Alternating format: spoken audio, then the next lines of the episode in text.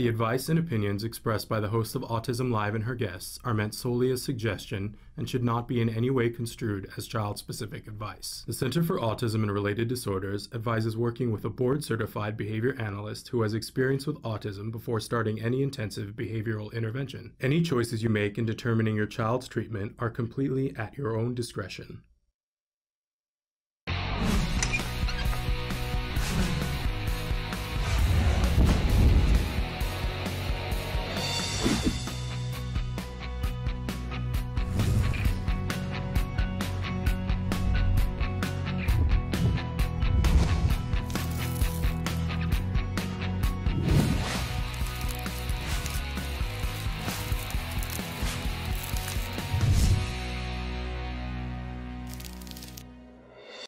Good morning and welcome to Autism Live. I'm Shannon Penrod. We're coming to you live from the Warner Center in Woodland Hills, California.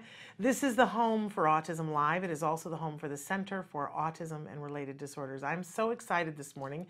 It's Thursday, it's uh, sort of mid to late December. This is the last live show in the studio for the year, but it's not our actual last live feed. I have to tell you that tonight, we are going to be attempting to go live from Spectrum Laboratories Holiday Extravaganza, where, where there's going to be all kinds of performers. And, you know, honestly, it's the kind of event that I always come back to the studio and talk to you guys about, and I say, oh, I wish everybody had access to this kind of a thing and lived in LA and could see these kinds of things. Well, I'm thrilled to tell you that Spectrum Laboratories has asked us to come and to, if we can, go live with their entire show. You, if you tune in tonight, the we're going to start with the live feed. Um, it starts at 6:30, uh, red carpet, and then at seven o'clock the show starts, and we're going to try to do live the entire thing and um, you'll have a chance to see us talk to performers like Rio Wiles, who is his uh, rap alter ego is Soul Shaka. And if you've not seen him perform, I'm just going to tell you right now, you you need to. He is an amazing, amazing talent on the autism spectrum and quite the rapper very funny guy, very intelligent. So he's going to be performing, and and I hear that he's got a new song that his mother, who's been on our show before, Judith Feldman, who's the author of The Myth. Um, anyway, she she said, look, he's got this new song. that's going to blow the roof off the building. So can't wait to see that. I know that uh, Spencer Hart is going to be performing. She's been on the show before, an amazing opera singer who's on the autism spectrum. But the other big news is that the other, the big act that's performing, the headlining act, um, the gentleman who is the voice of SpongeBob. Uh, his band is going to be performing. So hopefully, we're going to be talking to him on the red carpet and bringing you the live feed from his band performing. I, you know, I, I, often in my life I'm like, how did we get here? But it doesn't matter because it's fun and it's fabulous. So that's going to be tonight. Uh, but today we're here and we've got this ginormous show for you today that's just bursting at the seams. So many things to talk about, so little time because we've got to pack it all into the last show. And I'm hoping to find time to do my yearly rundown of what I hope for the future for 2019. Let's see. Let's see if we get time for that. But um, want to start out by saying that we are here and we intend to be interactive. That's really what our deal is, is that we want an opportunity to talk to you and know what's going on with you. We know this is not a one size fits all community, right? That each one of you has individual things that you need, questions that you have, and a lot of times you feel alone and you don't know who can you go to. Well, I want you to know that you're not alone. You're here and there's a bunch of us here with you. Um, and we care about your opinion. We care about what's happening to you. And that is for our entire autism community. That includes people, obviously, who are on the autism spectrum, people who have not yet to be diagnosed but think that they might have some traits that might mean that they're on the autism spectrum. It means if you're a parent of an individual who fits into any of those categories, if you are a grandparent, an aunt, an uncle, uh, a spouse, a boyfriend, girlfriend, significant other to someone, who is on the autism spectrum, I'll tell you the one thing that we all have in common is that we all want good things for people on the autism spectrum. We want them to be treated with the dignity that they deserve, and we want them to get the help and support and services that they deserve. So that's what we all have in common. Now, from there, you know, it's all bets off and everybody needs something different, but that's why we're on live four hours a week so that we can try to address some of that every week, a little bit at a time. So, big, big show plan for you. I do like to remind you at the start of the show that we have lots of experts who will be on the show. I'm not one of them. Uh, I am uh, a former teacher, so that's a fun thing. And I am a very proud mom of a, a gentleman, he's almost 16 now, who was diagnosed with autism at the age of two and a half. I'm so lucky that we were able to get the help and support that he needed uh, when he needed it. So he's doing remarkably, and I have time now to turn around and help somebody else. And that I pr- made that promise a long time ago on my bedroom floor in the middle of the night. You know, let help me to help my child, and I promise I'll help whoever I can. So I'm just here paying down a debt, not an expert. Don't confuse me with an expert, but confuse me with somebody who cares deeply that you get to all the things that you need because that's what happened to me. And I want that for you. And you know what I say? We hold hands, we get through this together. You are not alone. Si se puede, right? We can do this. Okay, so um, having said that, we've got a big show, but we always like to start the show with something we fondly refer to as the jargon of the day. This is when we take on one word, one phrase, one acronym, and we try to figure out what in the hey nani nani are those experts talking about? Um, so I, I, struggled with which term to have it be for the, the, end of the show, but so many of you have been writing in with questions about uh, exactly this. So today's term is LRE. LRE, what does that stand for? Well, the actual definition of LRE is least restrictive environment. And this is what the law says uh, what IDEA says is uh, the federal requirement um, for placement for our students with disabilities. Uh, so when your child is, you know, of age to go to school in the United States, you have, because of IDEA, so we call it IDEA, IDEA, uh, the Individuals with Disabilities Education Act, they have a right to a free, appropriate public education in the least restrictive environment in which they can access a floor of opportunity to access the curriculum. So what does that mean? Um, well, it means where which classroom your child is actually going to go into. And it, it's a powerful tool for you to think about because if they are putting your child in a classroom with only three people in it, that's a pretty restrictive environment. What they're saying is your child can't handle being in a room with more than that happening.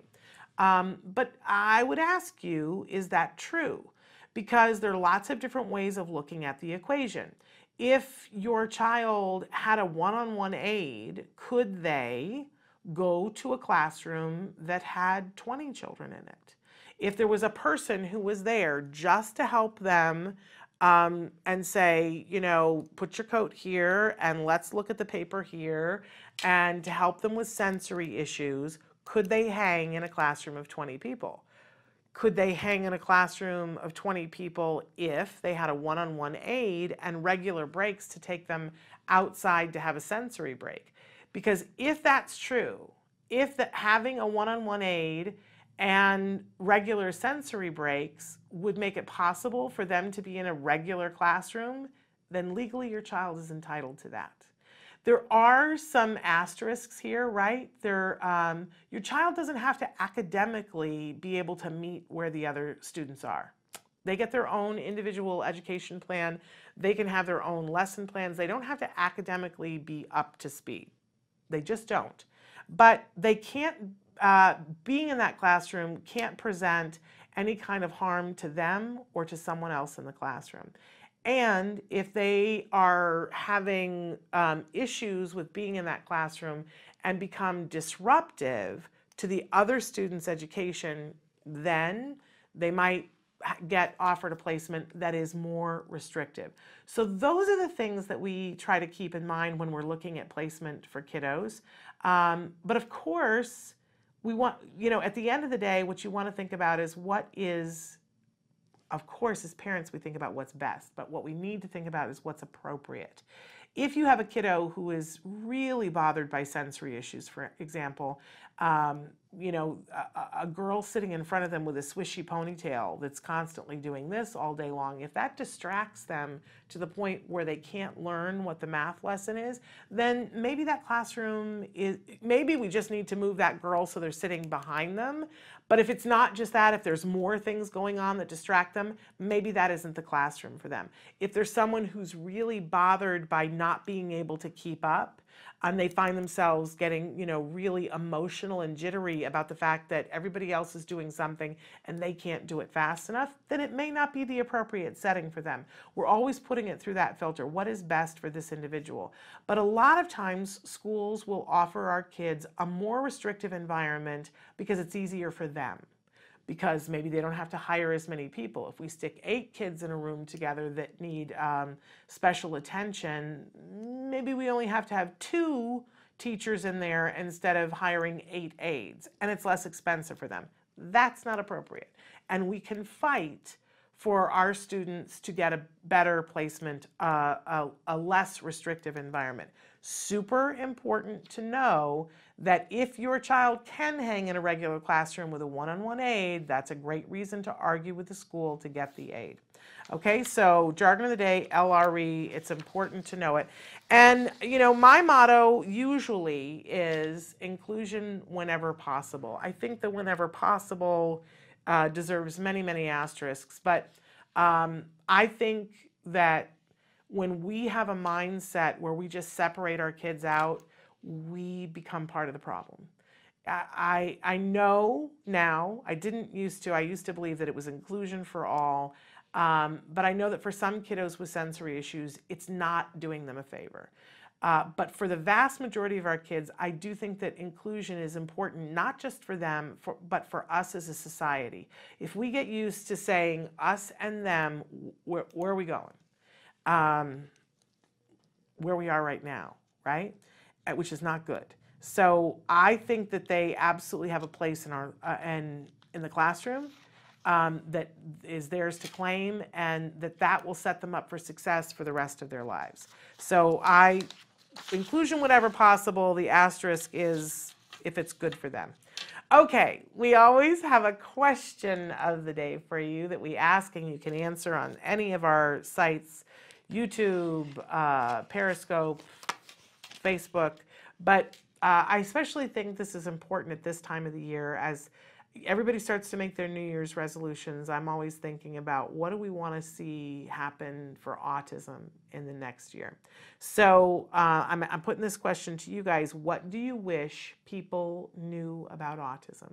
If there was one thing that you could say, I want people to know, you know, my thing has been for the longest time that if I could do anything, like absolutely anything, what I would do is take a group of politicians. It'd have to be more than one because one wouldn't do it, but a group of politicians, and I would ask for their two weeks of their, you know, time off, and I would have them go live with autism families. And I would have them live with different autism families. I would have them live with somebody who was very profoundly affected by autism, and I would have them live with somebody who, eh, you know, is considered high functioning, the whole gamut, right? But two weeks, because 24 hours isn't enough two weeks for them to see what the families go through, what the individuals go through, what the challenges are. I would have them live with an adult who's on the autism spectrum who's trying to work. And then I would have them convene and talk about what should we do about autism. I guarantee you the dial would move greatly, right? Because until you've walked a mile in another person's shoes, you just don't know. And I know that people look at families with autism and they think, oh, I know what that's like. They don't. You and I know that. We know they don't know what that's like. Um, so that, that's what I would do. I would send a group of politicians to live with individuals with autism. that gets me excited when I think about that. Okay, so we uh, that's our question of the day. What would you like people to know about autism? Um, and we always have a topic of the week. So uh, our topic of the week this week, can you guess what it is? Because I always hint to it, right? Our topic is inclusion, um, true inclusion. And the reason why I decided to have that be our topic at the end of the year is because we're headed into a two week period that is weird, right? It's a weird, wonky time of year where it's like all of the rules get thrown out the window, the schedule changes, there's different food, there's different things going on. And that can be really, really rough for a person who's on the autism spectrum, and it can be super rough for their families. And uh, you know, I, I, put this plea out to everybody that let's try to be inclusive and think things through. That maybe, um, you know, if you're going to somebody's house for holiday dinner uh, and you know that they make the, you know, the goose or the ham or whatever, and your kiddo is about keeping things regular and the same, pack the gluten free, dairy free mac and cheese and take it with you and let people know ahead of time this is what inclusion looks like. We're going to have duck, and he's going to have gluten free, uh, dairy free mac and cheese. And you know what? Everyone's going to survive. And for the relatives who constantly, well, I don't understand why he can't have duck, just send them an e- email ahead of time and say, I will so appreciate your support on this and not making him feel like he's, you know, different or weird because he's not eating the same thing. And then if they don't listen to it, you just have to go, well, you know, they need to go buy a vowel, but it has nothing to do with me. It has nothing to do with my kid. For families who, uh, we put out a video last week. I hope you guys saw it. That if you are in the middle of an ABA intervention, which I hope you are, and if you are, take your therapist with you wherever you can. Call your ABA provider and say, hey, we'd like to do therapy at fill in the blank. Um, I so encourage you to have a family game night and have, you can do it in the afternoon, have the therapist there and see the difference of what it looks like. The therapist will be able to instruct you and how to do inclusion. They'll be able to instruct them in how they can best participate with the family. You will have a better time. Let's be as inclusive as we possibly can this holiday season and know that sometimes it means we have to be flexible. And you know what? We should. We're all the time talking about teaching individuals on the spectrum to be more flexible. Well, let's get our own flexible on. And when we're flexible, we allow people in that's where the inclusion happens. So, honestly, in the spirit of whatever holiday you're uh, participating in, because they're all, the thing that all the holidays this time of year have in common is the lights. Be a light, be a light, be inclusive, okay? All right, so talking about today's show, big, big show today. In just a second, we have Chet Hurwitz and Jacob Blazer, and they're going to be with us from an amazing organization, uh, Ventures ATL, as I believe the name of it, um, that helps get employment on the table for individuals on the autism spectrum. They hire them, which is a great thing. Unfortunately, we don't have Bonnie Yates today, uh, and Bonnie wanted me to wish all of you a happy new year. Uh, we will see her back in the new year. But I've got other great guests for you. We've got an amazing uh, entrepreneur from Brickful Things. Chris DiRamondo is going to be with us talking about his one of a kind creations that you can order for the holidays or after when you need that special gift for somebody who really loves, uh, you know, things like Legos and other toys, that you can have amazing necklaces and rings and earrings and cufflinks made for the person in your life that will totally love that. How much do we love this? So they were featured in our toy guide this year. So Chris is going to be with us. And then we're going to round out the show with um, something that I think is really important. Dina Kimmel is going to be here with us from We Rock the Spectrum, and she is bringing Michael Cohen with her. He is one half of the ownership of the We Rock the Spectrum in Glendale. This is a, a special sensory gym that is, uh, it's a typical We Rock the Spectrum gym, but it's on steroids because it's got equipment that's specifically for teenagers.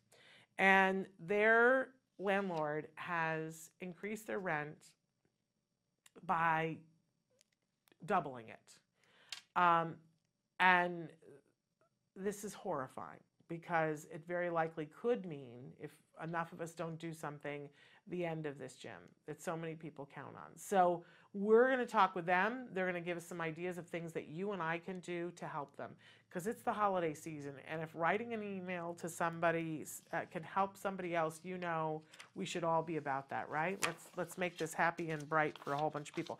So that's our show. Plus. Uh, we've got a lot of different things. I'm going to try to squeeze in my uh, top things that I want to see for autism in 2019. And we got a bunch of questions left from yesterday from you guys. So we're going to try to get as much of that as possible. First, we're going to take a break and then we're going to be back with the folks from Ventures ATL. So stick with us. Hey, I'm Candace Cameron Bure. Tom Bergeron. You're watching Autism Live. And you're watching Autism Live. And you're watching Autism Live. You're watching Autism Live.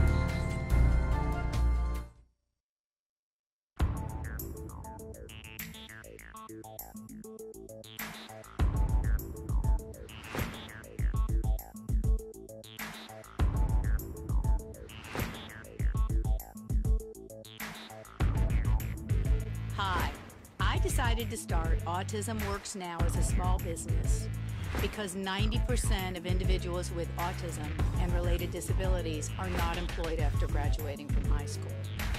Our mission at Autism Works Now is to create job opportunities for spectrum youth and kids through awareness and education.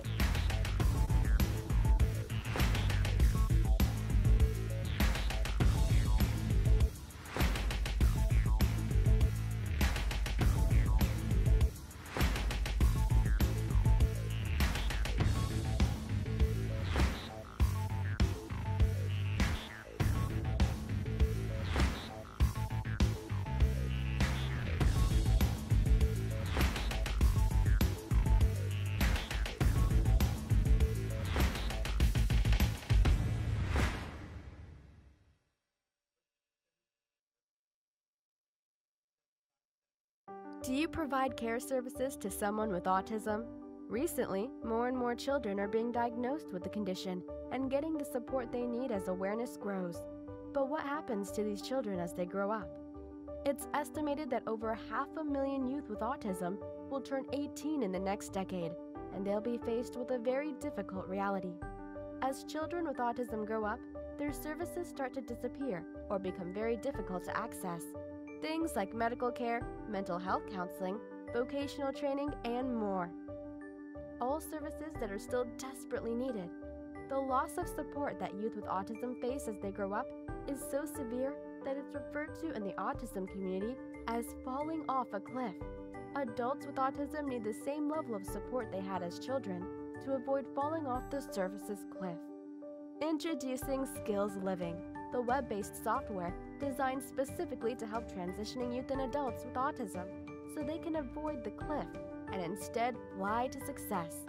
With Skills Living, help your learner with autism develop the skills they need in all the critical areas of adult life, including self control, planning, and problem solving, effective communication, performing life skill tasks for independent living, acquiring and maintaining employment or other meaningful activities, developing and maintaining social skills and relationships, accessing transportation and public services, and being safe.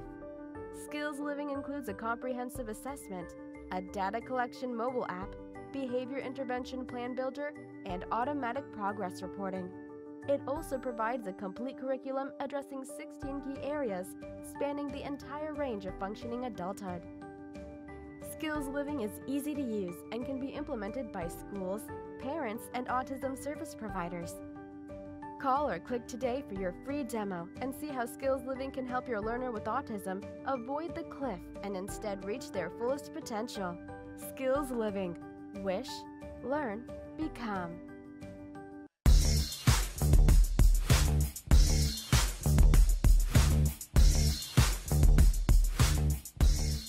Parent to parent, token economies are a great way to get to good behavior with your child.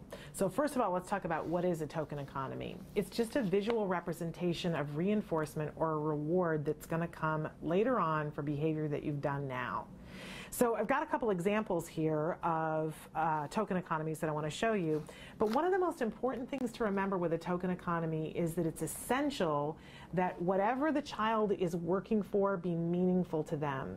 So here, this is a two-part token economy. I've got a list of things for the child to pick from to pick what they want to work for.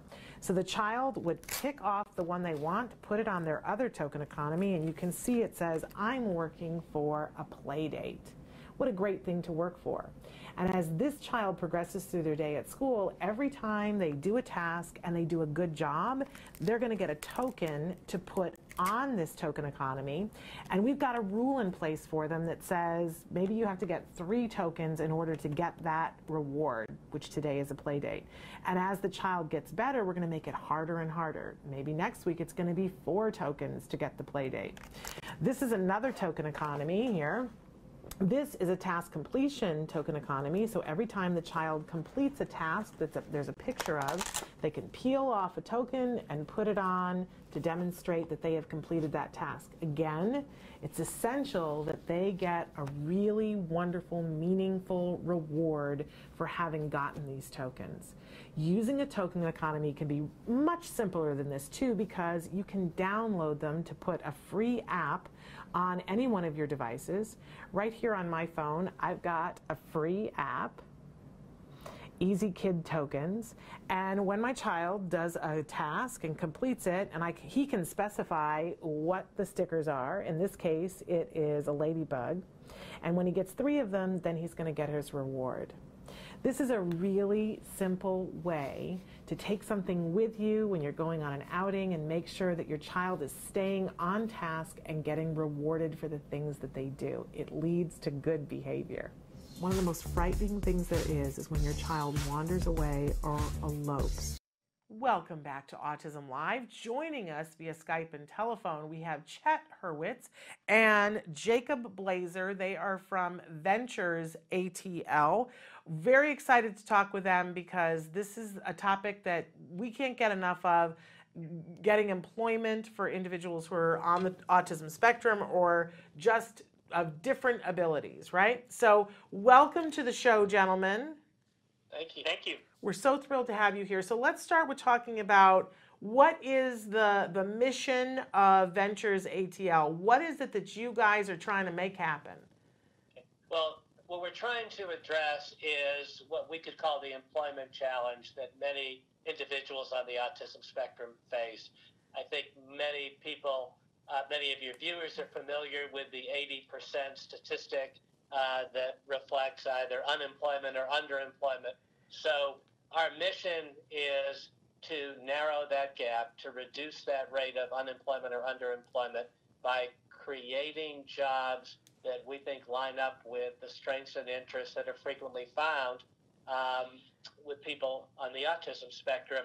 And we recognize that one of the important elements of an individual's life is the ability to have a job to derive the sense of personal satisfaction from doing something that's valuable and doing it well.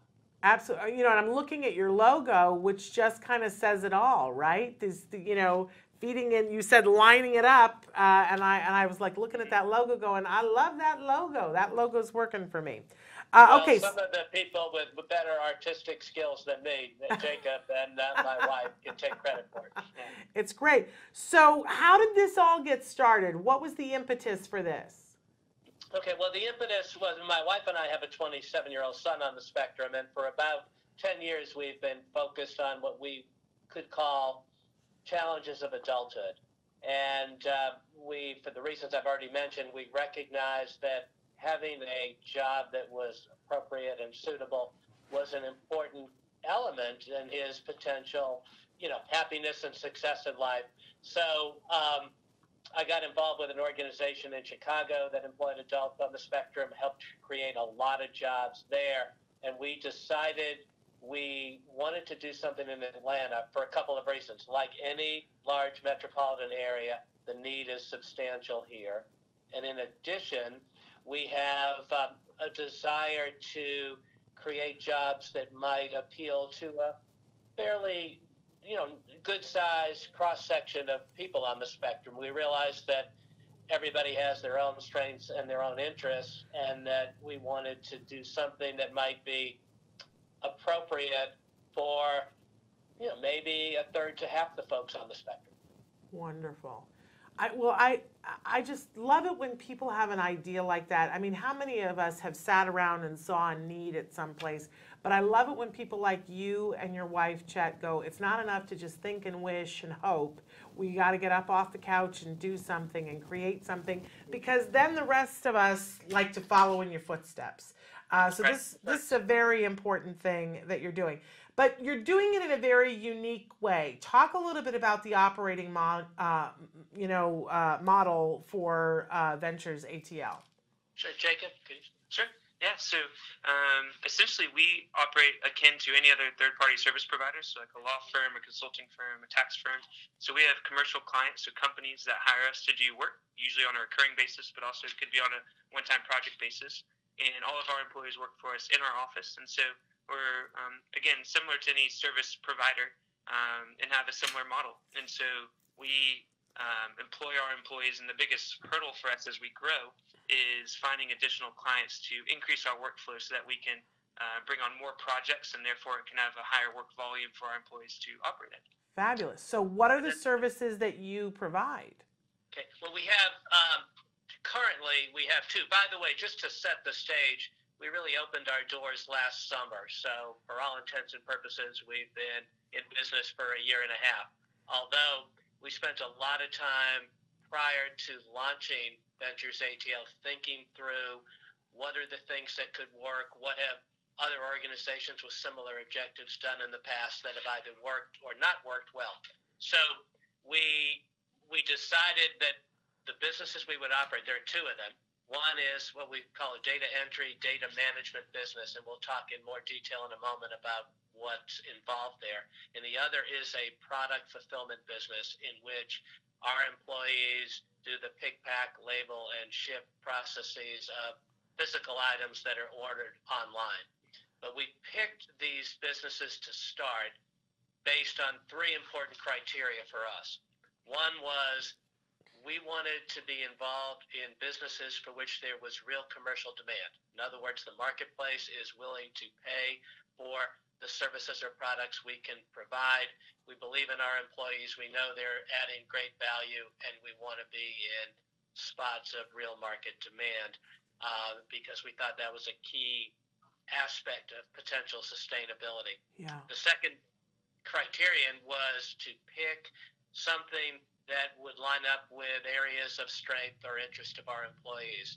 And uh, in an ideal world, we would have something where you know it's widely recognized that many people on the spectrum could do a particular job better than average, better than many other folks in the workforce. And third, we wanted to create operate businesses that would create jobs that our employees would likely enjoy. And if we had those three factors covered, we thought we'd have something that would be sustainable. Love it. I love it. And and so we picked the two that I described, and maybe Jacob, you can talk in some detail about what we do in each of those two. Yeah. So day one, and then the product fulfillment. Yeah. Um, so as as we mentioned before, we have several clients, and so um, on a day to day, what our employees uh, really day looks like is they'll come in and um, we'll have, for example, one of our clients we do product fulfillment for, and so um, we ship their items through UPS and FedEx and the post office. And so we have a website portal where we'll go in each day and check what orders need to be um, completed. And so we'll do all of the work that is requisite of that and uh, ship them out for a data entry client.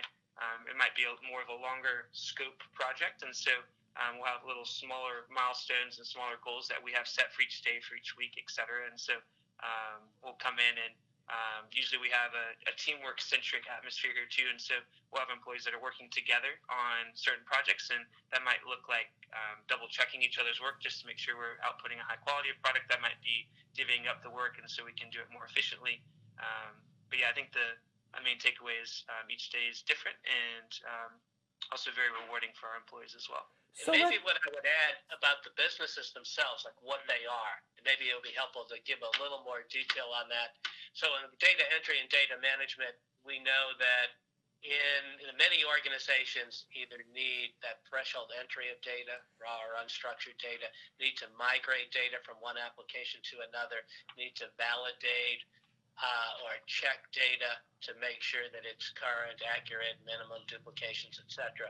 And uh, so our work is sort of on this, you know, range of entry and management of databases that, you know, form the underpinning of many business processes.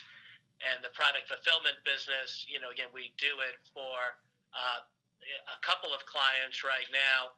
Um, and what's been interesting in the product fulfillment business is there's a lot of data work, inventory management, and sort of customer data information that goes into that as well. And we've been fortunate in the product fulfillment business to have a couple of very interesting clients, uh, one of which has a very um, interesting relationship to folks on the spectrum.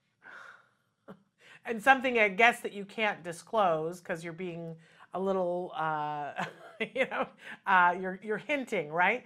And that's okay because we don't need to disclose. No, we can it. disclose it. We Oh. can, we, we're happy to tell you about them. So maybe uh, what I'd say is, um, and in fact, we might even uh, disclose it by uh, showing a prop of each of them. They're, they're kind of interesting. So first, what I'll do is, Jacob, maybe you can talk. We'll talk about uh, Dooney and Bourke, which is a client of ours, and many of your viewers will know them as a uh, maker of uh, handbags. And so we have uh, worked with them to co-design a new product line that's basically an autism awareness themed product line in which the emblem that you can see on the bag in front of Yeah. Jacob Might be hard to see. I'll try to get it closer, but um, It's a heart. As you can see, yeah, with Yeah. the heart, and then I'm trying to get the glare. A Sorry. little, yeah. There you go. The other other side. There you go. Yeah, there we go. way, yeah, Yeah, there you can see autism awareness at the bottom. Yeah, and so uh, and, and we what, what's nice about this is you know we think it- it's beneficial. So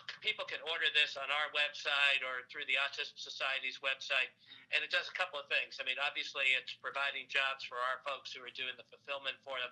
It's also an important conversation starter for people who may carry the bag who find that people kind of look at the emblem, then they read it, and then it can be a very nice and interesting way to spark a conversation. So that's been a, a you know a good client for us to have, and uh, it's also been interesting. Our employees, uh, the majority of whom are male, have learned a lot more about uh, the handbag business, including Jacob and me, than we knew before. I'll I bet. now know the difference between a hobo and a Timmy tote. I don't even know the difference, so that's good that Right. you know. As I said, I thought a hobo was a guy who hitched a ride on the back of a train. Oh, there we go. I have Uh, never heard of the event, of a so Tammy that's one of our clients, and you know, it's been a really important thing that you know for us to get the word out and to provide work for our employees. And then we have another uh, product fulfillment client that uh, is in a very different industry, but's produced a lot of. Well, nice hang work. on just a second, because that's a that's a fine looking handbag you have there, and and I want to know if if I need to own one of these, how do I get one? Okay. Well, uh, yeah, I don't know if the, if the if word uh, should have been in your sentence, but uh, the uh, uh, so the way you get them is you go on to our website, which is uh,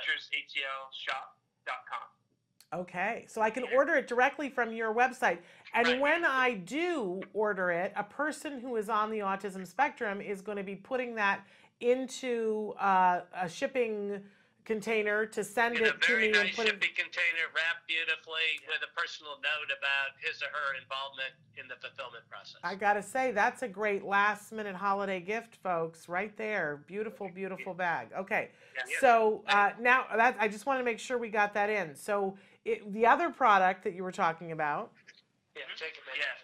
So our initial client actually, um, they make a device called FIXD. Um, and so essentially, in short, what this product does is um, communicates with your car. And so, I've Uh, seen this. yeah, yeah, It's a great product. Yeah, it's been very helpful. So um, I think we've all been there when we have a check engine light come on, and then like, great, we know something's wrong, but then what? So this product allows you to effectively and efficiently and understandably communicate with what's going on with your car. So it'll tell you the specific of what's going on, and then the ramifications payers how much it'll cost, so you don't get surprised. Um, you could look at it almost as like arming you with information as you go into the next process, whether you're a mechanic or a repair shop. Um, and so we do all the fulfillment of these through Walmart.com and their drop shipment channels. So the company FIXD itself sells these devices through Amazon, Best Buy, and a couple other channels, but we have responsibility for fulfilling them through certain ones of those. So um, it's been a great um, experience for our employees. There's a lot of data entry work that's involved in the process in addition to the product fulfillment packing aspect of it too. Um, so it's been a great client relationship for us. Okay, we, we had a little, hang on one second, Chet. Hang on one second. We had a little bit of an audio thing, and I just want to make sure that they're still hearing you. Have you still got them? J- uh, Okay, we're good. I just want to make sure. So, because this is important information, I don't want people to miss out on. So you were saying, Chet? Thanks. No, what I was going to say is what's what's interesting for us, and it's a tribute to Jacob and our employees, is that um, you know some of the clients we've worked with are you know big major producers who have you know significant you know process requirements and things that they do, and so our the what we do is mission critical for them. It's important in their customer satisfaction and the delivery model, and uh, it, it's been a real feather in the cap of our employees that they've met those you know requirements uh, Yeah. consistently and exceeded their expectations in many respects. Yeah.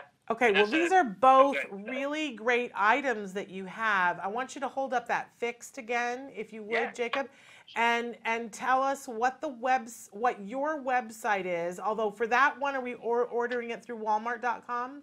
Yes. Okay, For so that one, yeah. If, if we were to fulfill it, it would be through Walmart.com, but Fix.com, fixdapp.com is how you can find them. okay, but uh, order it through Walmart so that it's your employees that are packing and sending it out. But what is your what is the website to buy the to go to the shop to buy the bag again? It's Ventures ATL. Okay. So our name, Ventures ATL, and then the word shop, S H O P dot com. Dot com. Okay. Um, and then, yep. And we're the and as a, to highlight a previous point, we're the exclusive distributor of those bags, and so the only place you can get them is from our website, which guarantees and allows us to ensure that each purchase provides work to our employees. I love it. Now, if I'm an, uh, if I own a business and I go, this is great. This makes great sense, and clearly you've got two big clients. You guys are getting it done right, and I think, you know, hey, I've got some data management stuff, or I've got a product that I need shipped out. How? What's the best way to reach out to you so that we can start this happening? Well, obviously, they can reach out to us. You know, our email is on our website. Uh, you know, we are available. As a process matter, the best way to do it is for us to have a good dialogue about what their business needs are, what we have found with our clients. And by the way, we've done some good data management work for clients in the commercial real estate business, clients in the insurance business, clients in the non uh, the nonprofit sector. Uh, we um, try to carefully scope out the project to make sure that we can meet or exceed the client's expectations. So we're careful to take on work that we think where we can add value, but in the data space, we think the strengths and capabilities of our employees allow us to add value in a pretty wide range of projects. So folks can reach out to us directly, and then you know they could because what's really critical to us is that we understand their business process needs, so we can be sure that it'll be a successful engagement. Wonderful. Now, let's talk a little bit more about the experience uh, for the employees that you guys have because Sure. um, there are, are so many positives to hiring individuals who are on the autism spectrum. As you said, they have unique talents that lend themselves to specific tasks. But let's be honest, there are some roadblocks that other organizations have come up against where they weren't quite prepared to meet, meet the individual needs of this particular population. What, what has been your secret to success? How are you dealing with that? Sure. It's a great question. Um, I would think if I were to put it in one word, I would say, or maybe a couple words, but all along the same thread is flexibility, um, accommodating, and adaptive. Um, so we're, as an organization, mindful of all of these um, differences that our employees bring to the table um, and are aware of them and are able to, therefore, kind of structure um, our organization and their workday and how we all interact together accordingly. Um, and so I think keeping that in mind from the get go has allowed us to build an organization that's um, again, accommodating of um, the differences that our employees bring and allows instead um, the fo- instead of the focus being on those um, differences that might be um, you know hurdles of some sort in a traditional workplace thus far, um, and instead of the focus there, instead to be on their skills that they bring to the table. And I think that's what is really the differentiating factor for us is that our employees come and are able to see that hey, my skills matter and they have purpose and they have value, um, and that they're being used for things that are um, consequential um, not only for our organization but for all of our clients as well. This comes up from the really from the beginning of the interview process too. It's really important to mention that you know we're interested in what our employees can do and do well. Mm-hmm. We realize that some of the traditional uh, aspects of an interviewing process, which aren't really that revealing of skills at all, may not play to their strengths. So we don't worry about that part of it. We uh, we want to understand how well they can do this work, how interested they are in doing this work, and how well they'll uh, re- react to working with their colleagues, and even how they might react to the inevitable challenges that come up in a project when you take something on for the first time. And I think it's really helped to set the stage. Mm-hmm. It also helps when you have somebody as talented and dedicated as Jacob. Well, it's a team effort. Team effort. Uh, I heard that. I heard that compliment, Jacob. I think that's an amazing thing. Now, when somebody, uh, so for parents that are watching this in the Atlanta area and they think, boy, I'd like to have my son or daughter apply for a job there, right. how do they do that? What's the process like? Sure. So on our website, so this is different than our online store that's Ventures ATL shop. So our website is just venturesatl.com. So difference there. Um, there's a menu tab called Contact Us. And under the Contact Us page, there's another page called Join Our Team. And so on that page, there's a um, form that any interested employee can submit, and it'll just be their email, their name, and then a brief message. And then we will get back to them, ask them for their resume. Um, and then they'll be on a running list. And so as we expand and grow, we hold interview rounds several times throughout the years. Um, we'll look at the people that have expressed interest and a couple other channels that we've identified and um, target people that we think might be good fits and go from there. Have you so again, had yeah. have you had the experience though where somebody contacts you and says, "I'd like to apply for a job," and mm-hmm. you say, "Send over your resume," and they say, "I don't have one of those." What happens then? Um, or do, well, or do you not see that? An occasion where someone hasn't had a resume, but that wouldn't be a deal breaker in any regards. I think what we would do in that case would uh, we would just ask them some questions about um, their experience and about what their interests are and their skills. Um, similar, I guess you could say, to what a resume would provide in content. Um, but just ask them the questions, and then allow them to fill those out via email form. So it's not a deal breaker. We understand maybe not everyone is going to have a resume, but we still want to have some sort of background information um, just to get to know uh, who's interested in us. Well, I love that things are so good in Atlanta that your young adults with uh, with an autism spectrum diagnosis have resumes. Like that's that's an upside. But I also love your answer, Jacob, because I think that there are some people that have not. Let's face it, a lot of uh, high schools are are needing to change their mindset into that these individuals are going to go to work um, right. And and we've seen a lot of high schools that don't teach them resume skills because they're not thinking that way. So I'm glad that right. you're yeah, open and we to think it's helpful though because it's like anything else. It encourages somebody to think through what they've done, what their career interests are. Yeah. And you know, it's almost like any process we go through where we have to write something down and convey it to somebody else. It helps us clarify our own thinking. Absolutely. But, but we are flexible. But I mean, we certainly think that the development of a resume is a helpful thing for anybody, you know, any person starting a career. Absolutely. So, what's the long term plan for Ventures ATL? What do you hope to accomplish long term? Okay. Well, we had, I, I put it maybe in three categories. Okay. And, and so, first of all, the most important thing is to have the desired impact on the lives of many adults on the spectrum. And we realize, and by the way, one thing we haven't talked about yet is the very positive interpersonal development and just general personal development that we've seen from our employees over the last year and a half. Uh, but it, but I guess if we thought, think about it from sort of a business standpoint, I say an impact in three ways. Number one, we want to grow. We'd like to have, you know, three years from now, we'd like to have at least 50 employees. Five years from now, 100 employees. And there's no reason to put a cap on that. In any large metropolitan area like Atlanta, there are, you know, a much larger number of people we could potentially serve. So we have number one, that sort of impact of direct employment, and recognizing that some of our people would stay with us for, you know, in for a long, long term. Others might start with us, move on to employment somewhere else on the basis of the skills and experience they've developed.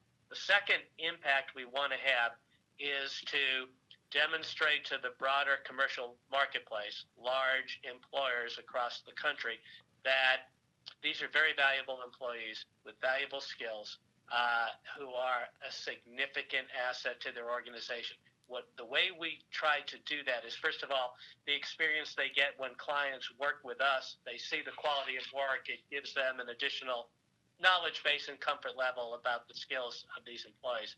Second um, we've participated in a consortium of employers. We've been fortunate to be invited by some large tech companies to help them figure out how they do better in hiring directly employees that they need in their businesses and third, we want to be a replication model and a source of inspiration and hope for people who may have, you know, goals similar to ours who live in other parts of the country to know that it can work, that there are ways to do it, that we, you know, as we blaze the trail, there'll be some lessons we learned, some things we wish we would have done a little differently, and we want to be in a position to share that with people as as people have been generous in sharing with us so far.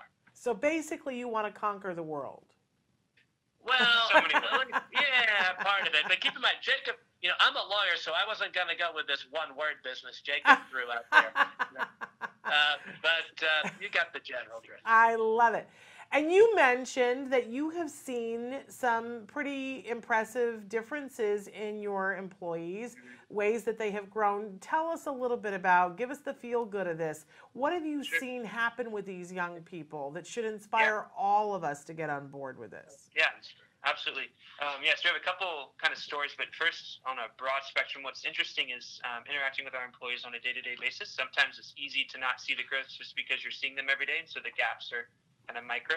Um, but then when you have opportunities to kind of look at the delta between the beginning and now, um, it's really inspiring to see that growth that you mentioned. And so um, obviously gainful employment has a lot of uh, benefits in terms of working towards independence and um, kind of providing something where you can have purpose and um, a mission to your life as well. Um, we've had several employees express to us that working at Ventures ATL has provided um, as crazy as it sounds, for the first time in their life, um, validation that they matter and validation that they have value um, and that their opinion matters. And um, we had one quick story too.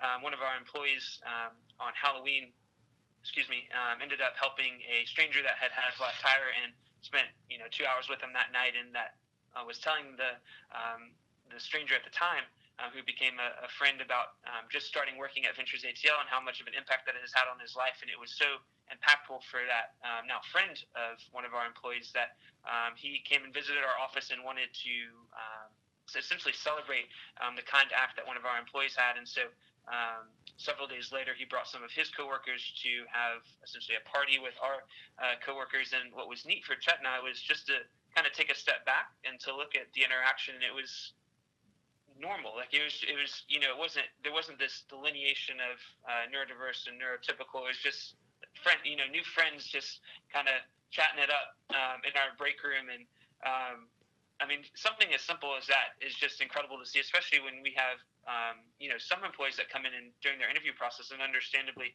um, you know, might be really uptight and they might be really shy and not very communicative and um, confident in themselves. And so to be able to see an experience like that, I think speaks volumes about what employment provides um, as spillover benefits to our employees' lives. And also, I just want to say the camaraderie uh, among our employees, and Jacob has a lot to do with this.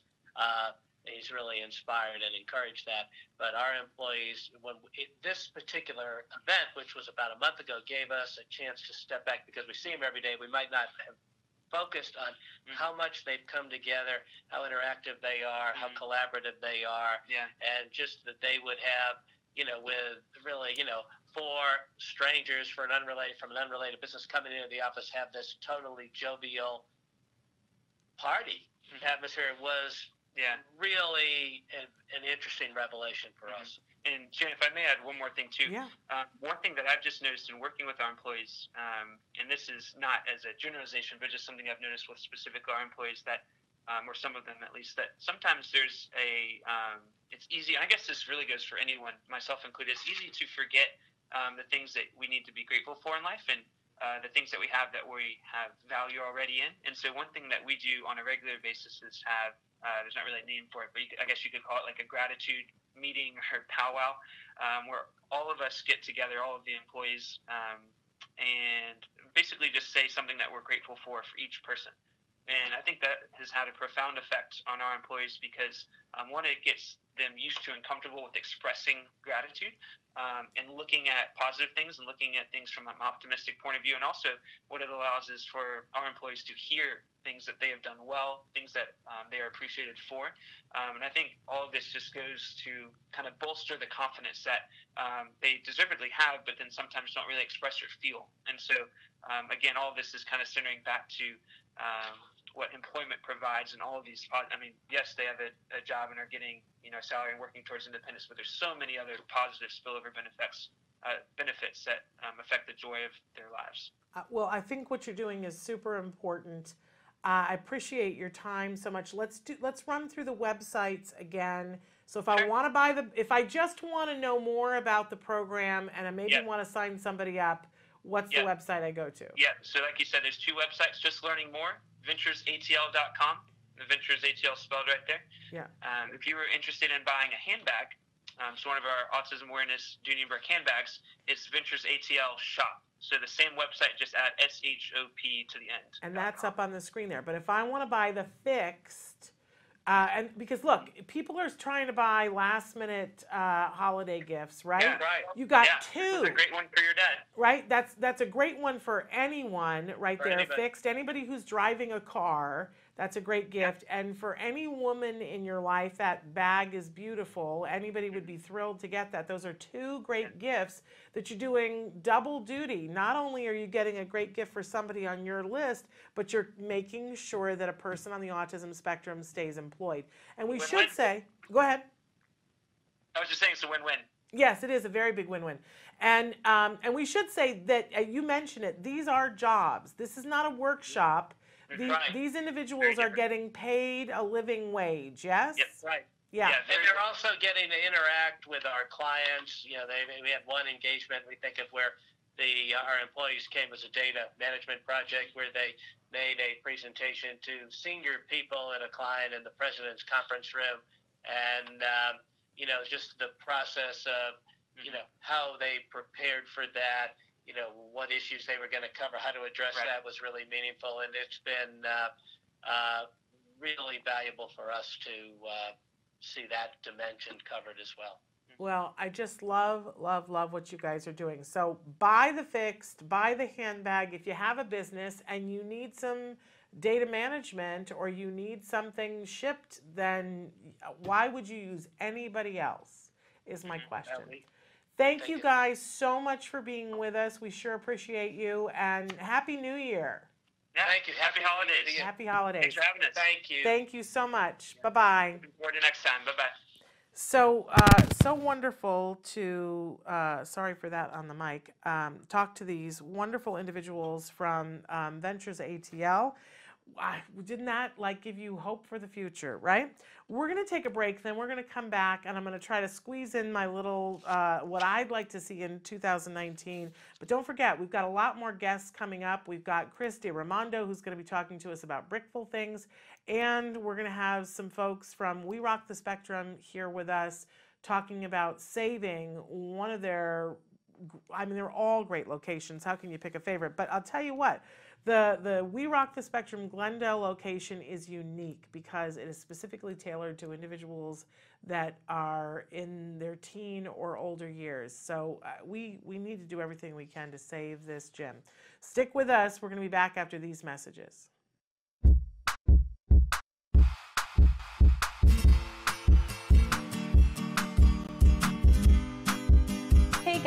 For the month of September, I figured I'd show you guys how to make a task completion chart to help your kids get through the hardest parts of the day. Parents have been writing into our host, Shannon Penrod, the hardest parts of the day are waking up in the morning, after school, and getting ready for bed. Please keep in mind you can always modify the task completion chart to focus on the skills that your family needs most. The template we'll be using today to make the task completion chart you can find at facebook.com slash autismlive. All right, let's get to it. The materials you'll be needing are the template, cardstock, scissors, hole puncher, glue, pipe cleaner, Velcro, and photos or images.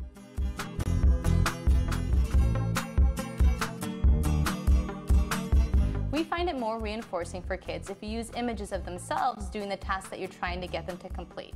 So what I have here to start off are photos of myself doing all the tasks that we're gonna add to our task completion chart today. The first step you're gonna be doing is printing the template from facebook.com slash autismlive. I have it here, and the next thing I'm gonna do is I'm gonna trim at the top. We don't need that, that's just totally excess.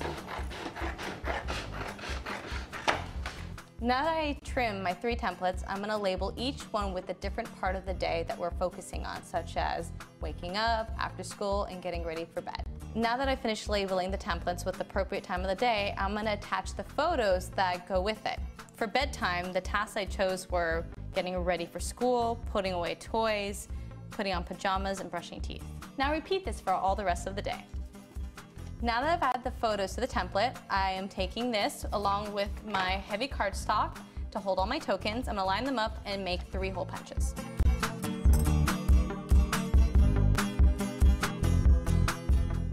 I'm gonna take this pipe cleaner and attach the pages together with it.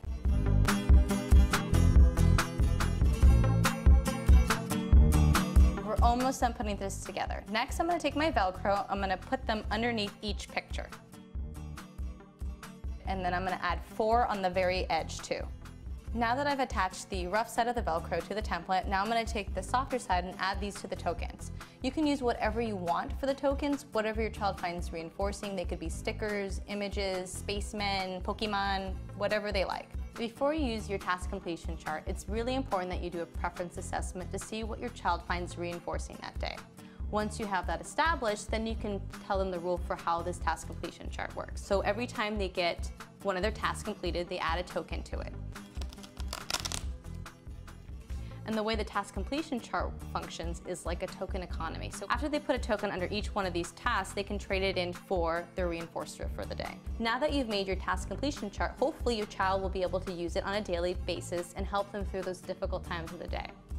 Well, until next time, craft on. Bye, guys. Can you see me flying by your side?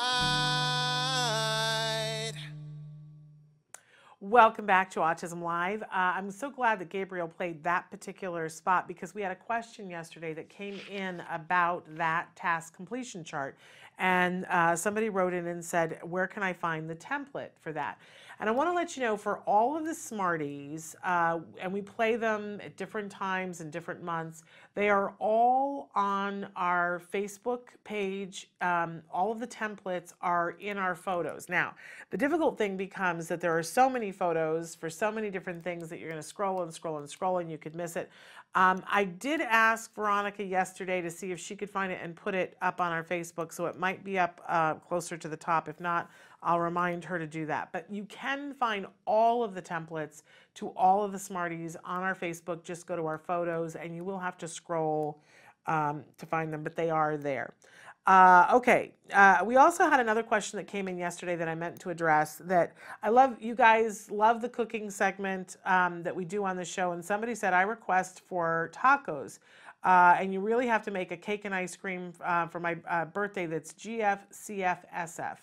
Uh, and for those of you who don't know, so the GF is gluten free, the CF is the casein free, and the SF is soy free. Okay, so first of all, let's talk about the taco because things have changed so much that it really isn't that hard to make a taco uh, and make it GF, CF, SF. Um, so right, you can go and uh, even to a regular grocery store almost always you will be able to find a type of taco that'll say right on it gluten free and most of them don't have soy or dairy. I love that the new requirements for allergens is that sometimes it won't say gluten free on it, um, and I prefer for it to say gluten free when when it's when I need it to be gluten free.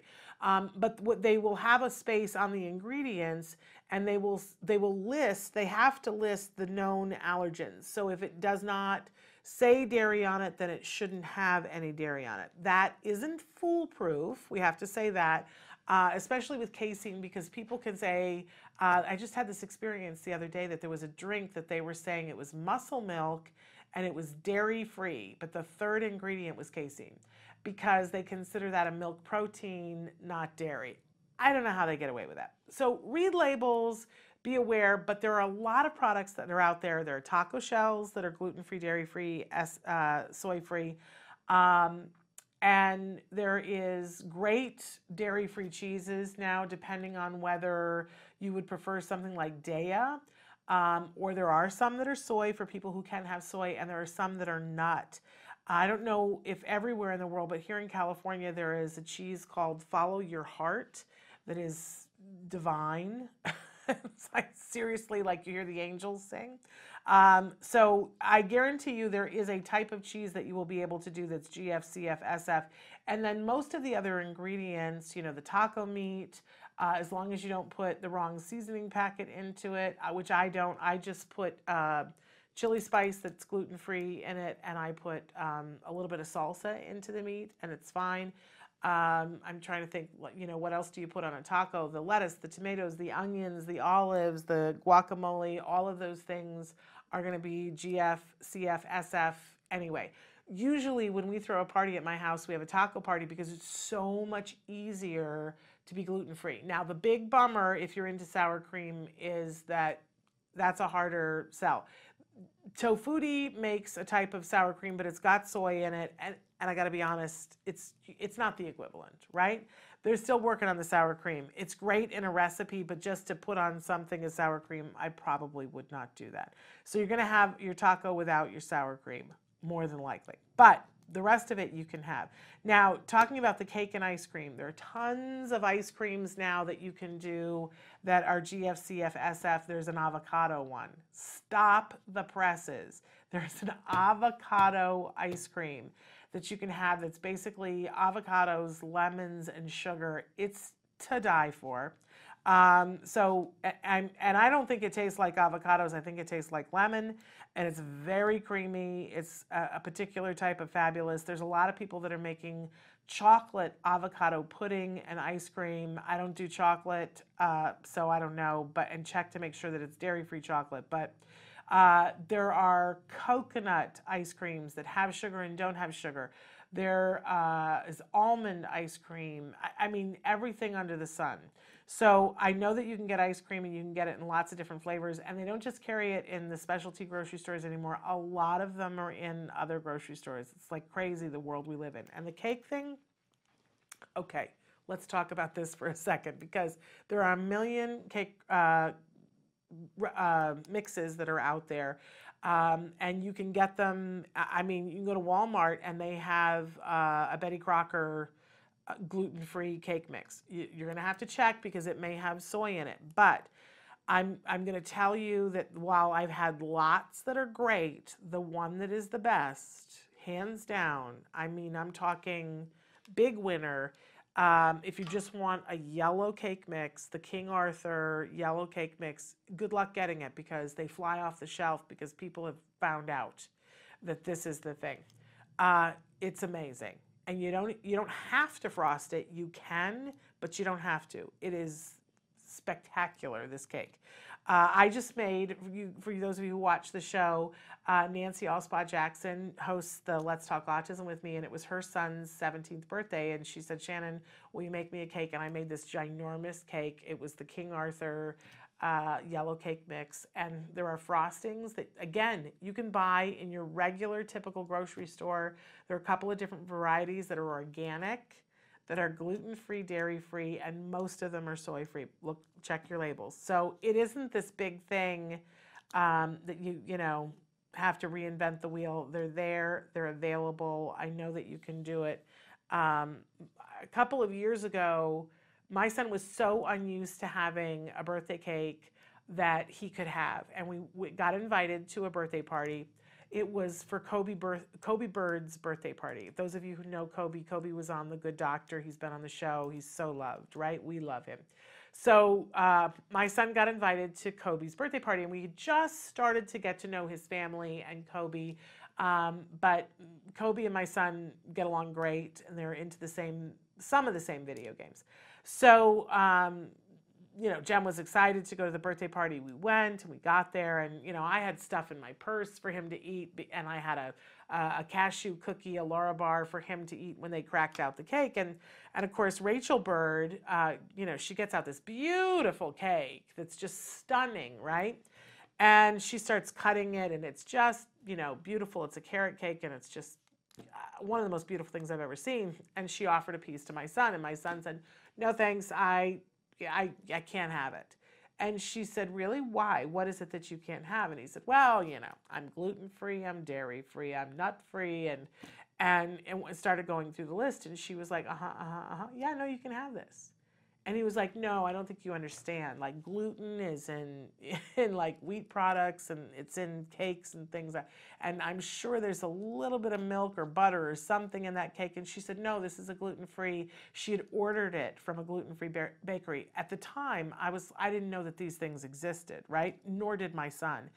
And my son said, "Wait a second, I got to go get my mother." And I was over talking to somebody. He brought me over. He said, "She says I can have the cake." And I was like, "Oh, honey." I'm so sorry, but you know, you're not going to be able to have that cake. And she said, No, just tell me, like, let's figure it out together because it may be that there's something in here that he can't have. But we went down the list and she was like, Yeah, no, uh, it's all good. And my kid got to have a piece of cake at a birthday party. And I'm telling you, we felt like we won the lottery because it was so uncommon at the time. Now we go to parties all the time and there's a gluten free cake and and uh, where I haven't told anybody, where somebody will be like, oh no, you know, Betty has celiac, so that's a gluten free, dairy free cake.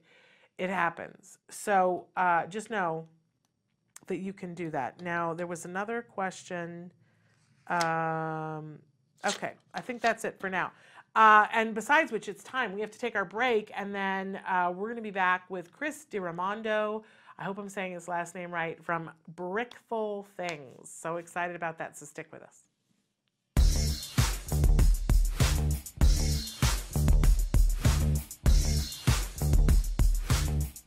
Parent to parent, you might be asking yourself, how on earth can I afford ABA therapy for my child?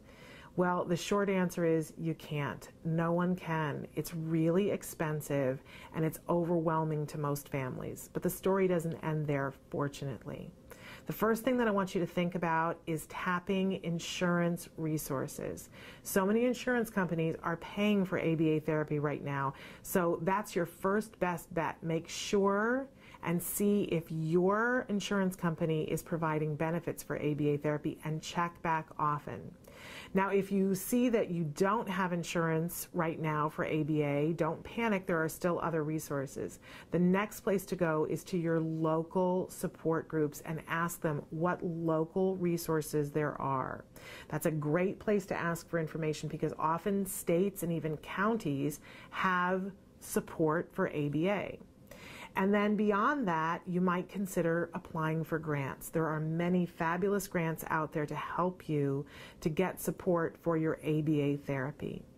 But most important, it's, it's absolutely essential that you get ABA services for your child. We know that that's essential for all of our children and that you won't be able to do it on your own. So seek out those services and support groups that will help you to fund your ABA journey. It's really important to remember that all behaviors happen for a reason.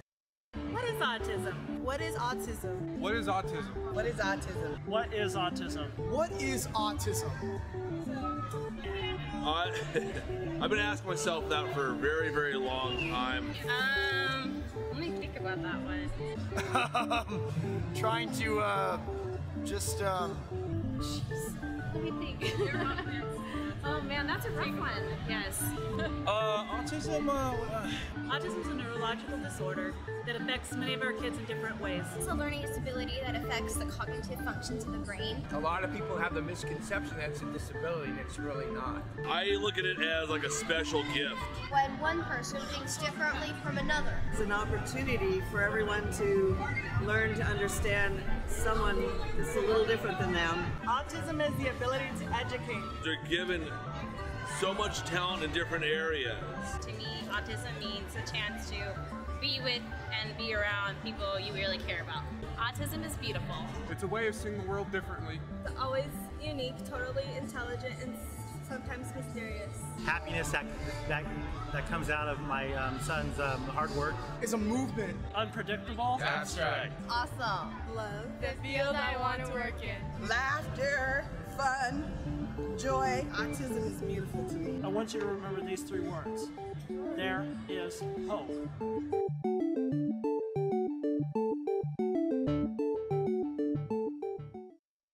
to Autism Live. You know, during this gift giving season, we are really interested in keying you into things that we think are spectacular, that's money well spent, and that's very geared towards the unique needs of the people that you might be buying gifts for.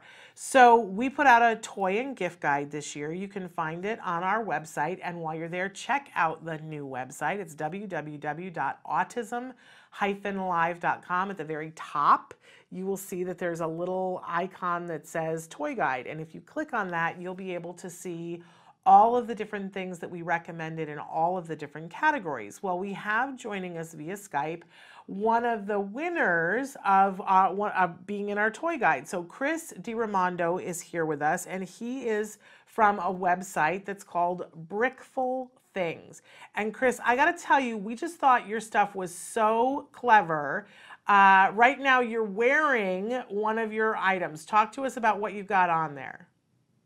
Yes, hi. Um, how are you doing today? I'm great, and welcome to the show. So thrilled to have you here.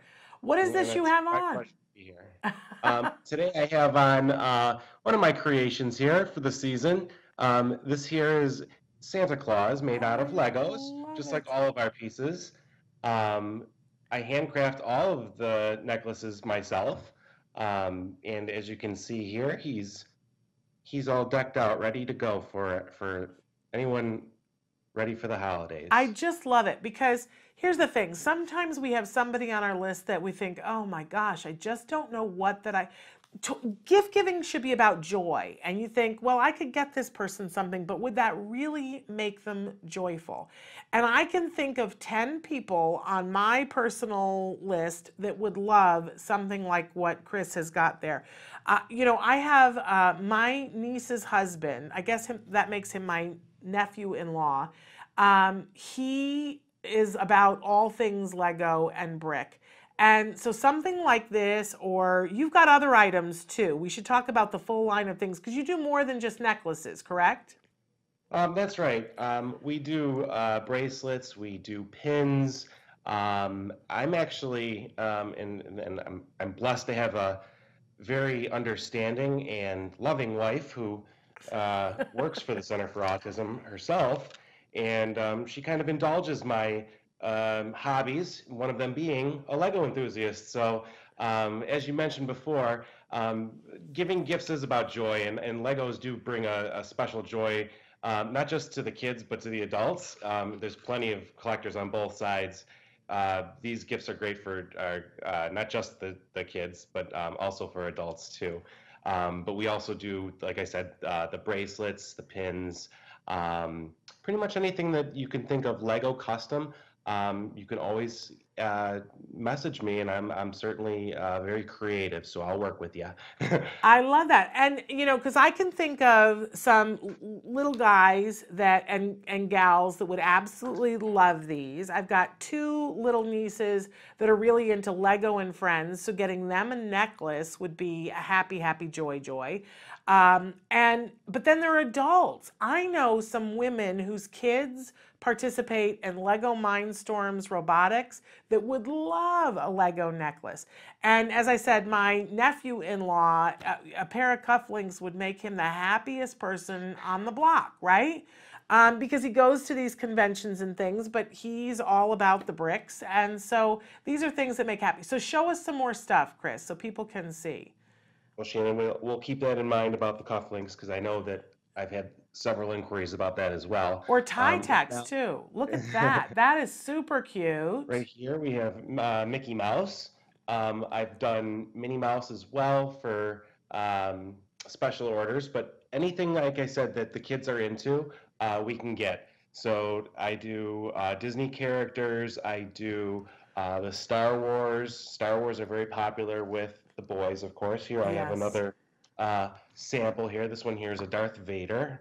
I'm sorry that the Well, your Yes. wi- I'm sh- because Wow. we, you mentioned your wife is one of the most amazing people who works at the Center for Autism and Related Disorders, and she can tell you that we have a gentleman who works here very high up that his entire office is Darth Vader.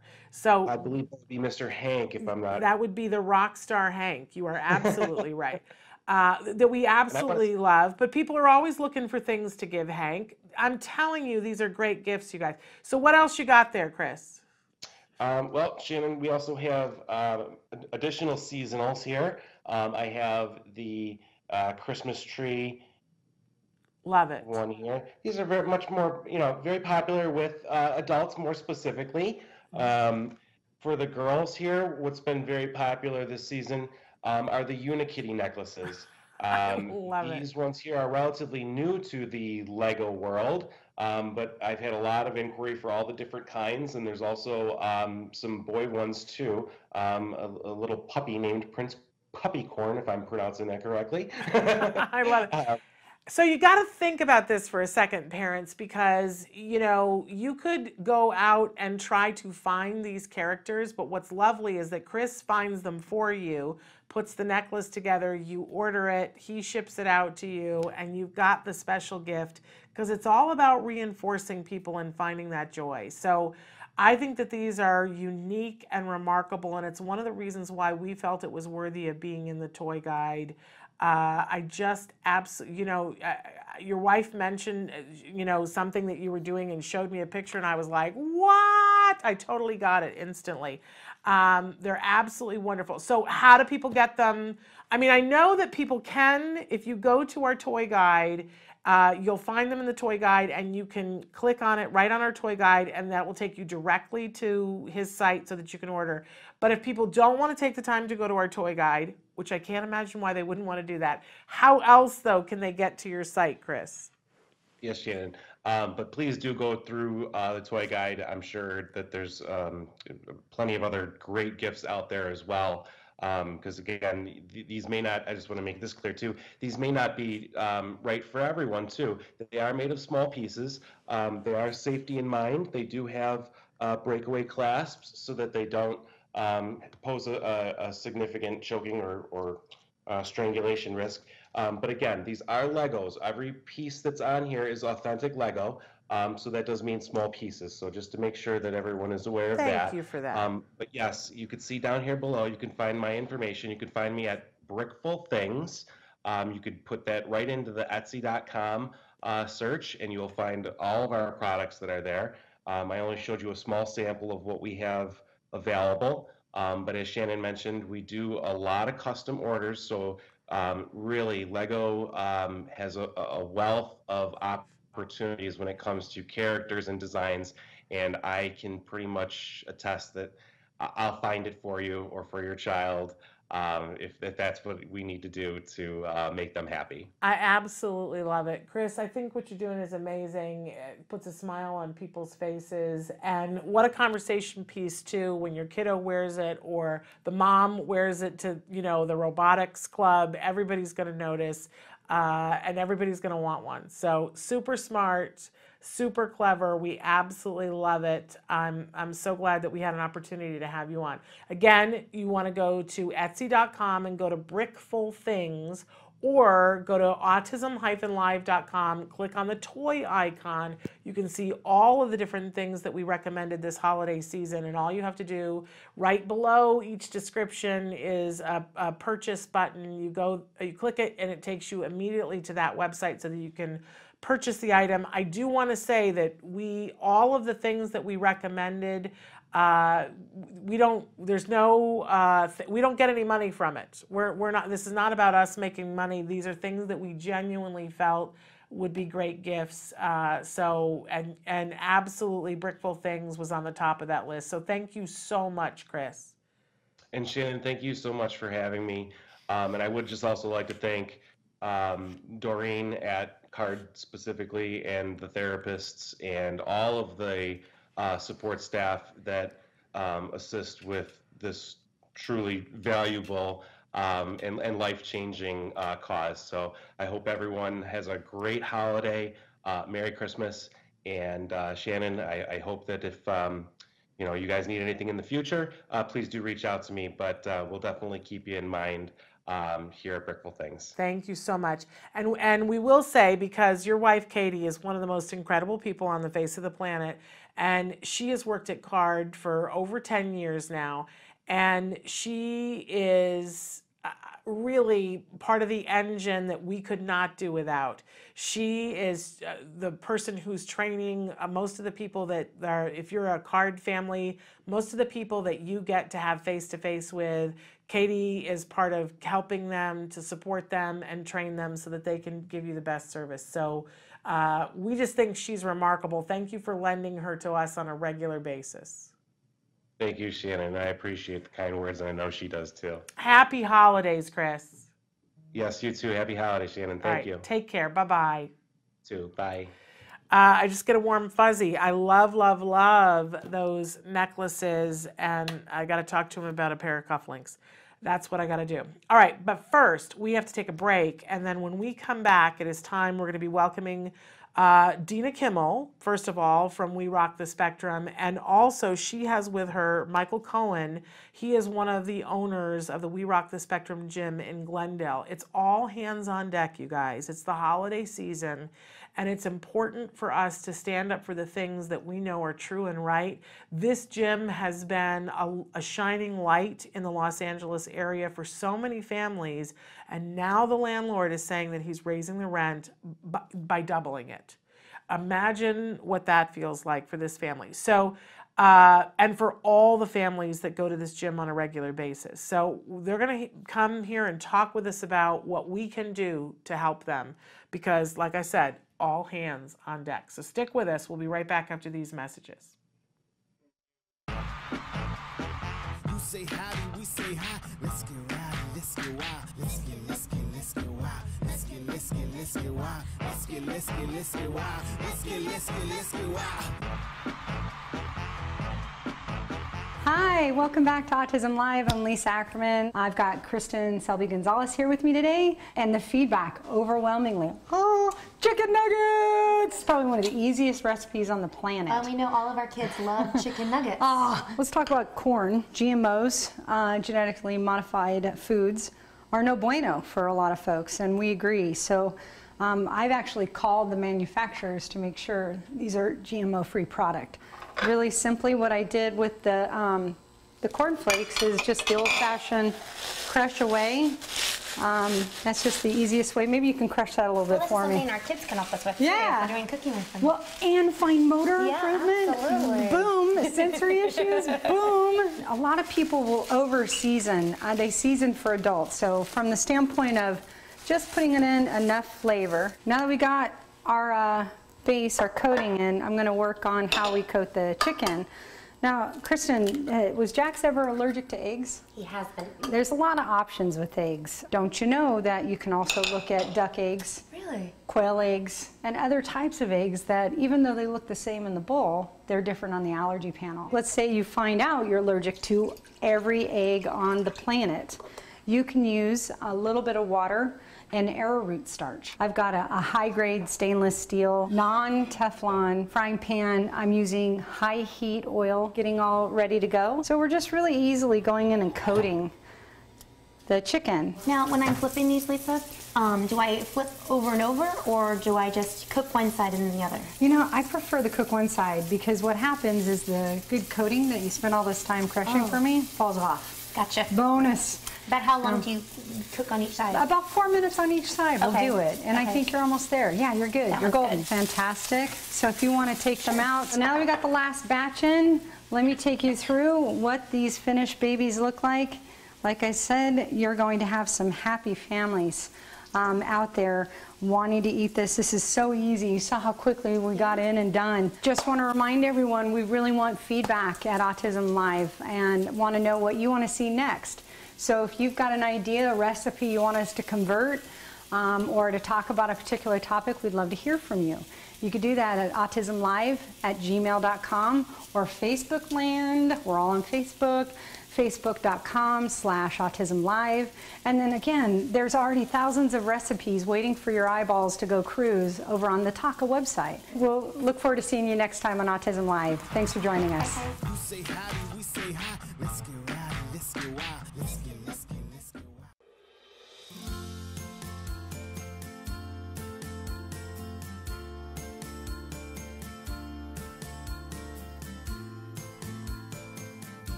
Inclusion is everything. Feeling like we have a place where we belong, and when I say we, I'm first and foremost a mother, a mother of a child on the spectrum and not, and gym owner and now founder of carrying this to families who need it as well. My son is extremely hyperactive. Getting him to calm down is a very difficult task. So the idea of Rock the Spectrum Gym where he could just go and run and play and do all these fun things without any kind of worries and just go, go, go and bring down that energy, it just it helps us so much at home. You know, in the home or at school, it's not acceptable, but this is the one place it is acceptable for the child to kind of be themselves and get it all out there and just really just be their, themselves. It's an amazing place where my son could go and be himself. Um, you get to meet other parents who are in the same journey as you are.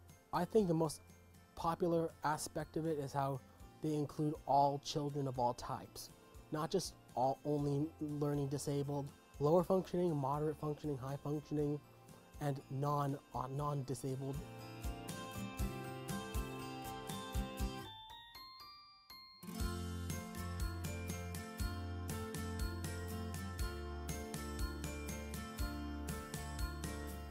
People there are so friendly. Everybody's like family. They always greet you with a smile. There's not one negative thing I could say about any of the employees. They're all absolutely amazing. So I think every parent should walk in through those doors and see what an amazing gym it is. Now a diagnosis meaning one out of six kids are in some way or form affected with sensory processing disorder or autism. That's why We Rock Now is on the rise. People want to be a part of it. People know that they have a community there. They know that they can learn more information about things that they don't know themselves or that they can share, build friendships, and uh, basically get what you get in an OT facility, but it's not $150 an hour. It's 12.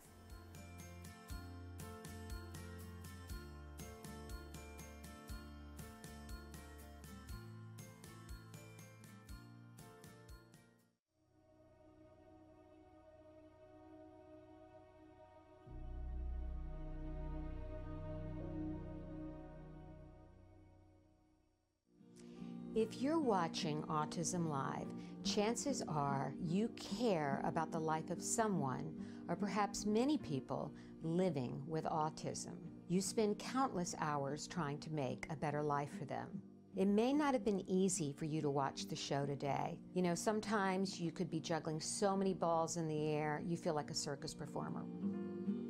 I remember recently saying to a friend that as the mother of a son with autism, plus all the other challenges in my life, I feel like I'm carrying a tray full of glasses of water, and that if one of them topples over, the whole thing is going to go crashing down. This empowerment moment is all about you. Now, I'm not a doctor or a therapist, but over the last nine years in my autism journey, I've learned some things that have helped me shift from being a victim to having hope.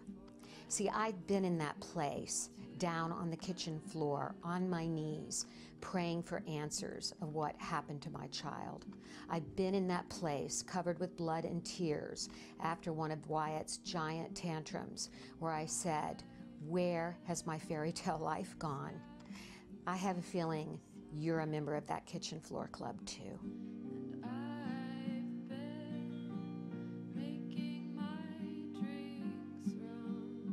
It's been a process, but I've come from that place of being a victim to becoming an advocate for my son Wyatt and for many others as the executive director of ACT Today, or Autism Care and Treatment Today. Let's start with reframing the way you think about yourself and your child. I want you to say after me, I'm an activist. That's right. I'm an activist because just by watching this program, you are taking positive steps to make the world a better place for your child or someone else living with autism. You are a positive force of action in the world. I want you to start thinking of your so called disability as an opportunity because it's within our challenges that our greatness is revealed. That's where we find our courage and resiliency. And parenting a child with autism is one of the greatest challenges a parent can face. You have the choice to see this as a journey of self discovery. Some people take expeditions to climb Mount Everest to see what they're made of. You don't have to travel that far because parenting a child with autism is an expedition of the soul. Until next time, stay strong and keep the faith.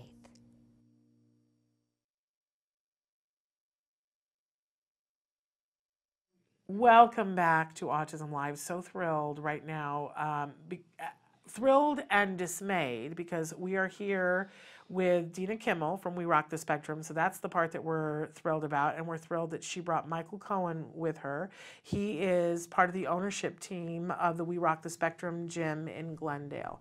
For those of you who have never, if you haven't seen a We Rock the Spectrum gym, then you haven't been watching Autism Live. These are amazing gyms that are sensory gyms that uh, you know your your motto is the place where nobody ever has to say they're sorry and we love you and we love your gyms and we love what happens at your gyms. That's why we have our annual Sensitive Santa at a We Rock the Spectrum gym. We have been to the Glendale gym before for events. It's a unique We Rock the Spectrum gym mm-hmm. because it's tailored towards, you have all the essential equipment that's in every We Rock, but you have things that are for teenagers. So I have a particular love for both you and Deborah and what you're doing there. So, but something horrible has happened. Talk to us a little bit, Dina, about why we need to be here and talk about the dismay part. What's going on? Well, the beauty of our world, right, is it's huge, but it's really small. I've actually known um, Michael's wife, Deborah, since she was first pregnant with their son, who is now, he's 18 now, isn't 19. Harry? 19. 18, 18, 18 yeah. yes. Their son's 18, and, you know, the world runs full, full circle. And six years ago, she contacted me and said, hey, I hear that you've got this, you know, gym and you're starting to franchise out. We want to be a part of it. And they began their journey. But they did something different in their location. Okay, Michael is a musician. Okay, he plays the drums. They have this amazing okay room for drums and music room where people can do that. He and Deborah both have been in you know acting as well. They've done you know these incredible what like choirs and plays and um, they have a surfboard okay? They have a surfboard right. that's a table there where the kids hang out. They truly wanted to build this gym okay to cater to their family and that's really the best owners in the we rock the spectrum family.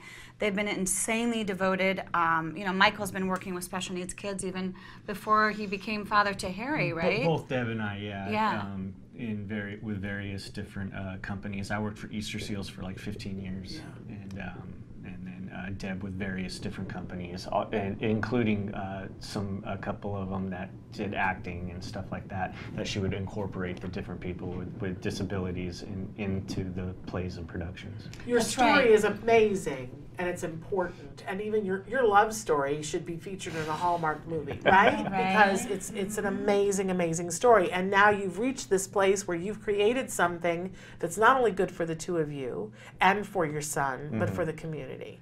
It's, and it's all in jeopardy now. It's a necessity. I mean, really, um, it's a necessity. There's no other We Rock the Spectrum that um, can cater to the tweens and teens like their we rock. It's got you know what 25 foot 30 foot tall ceilings and just how they have it set up. It's the whole vibe there. I mean really people come from all over the world right to see we rock the spectrum. They come to the flagship gym in tarzana. And of course they love it but then they go into glendale.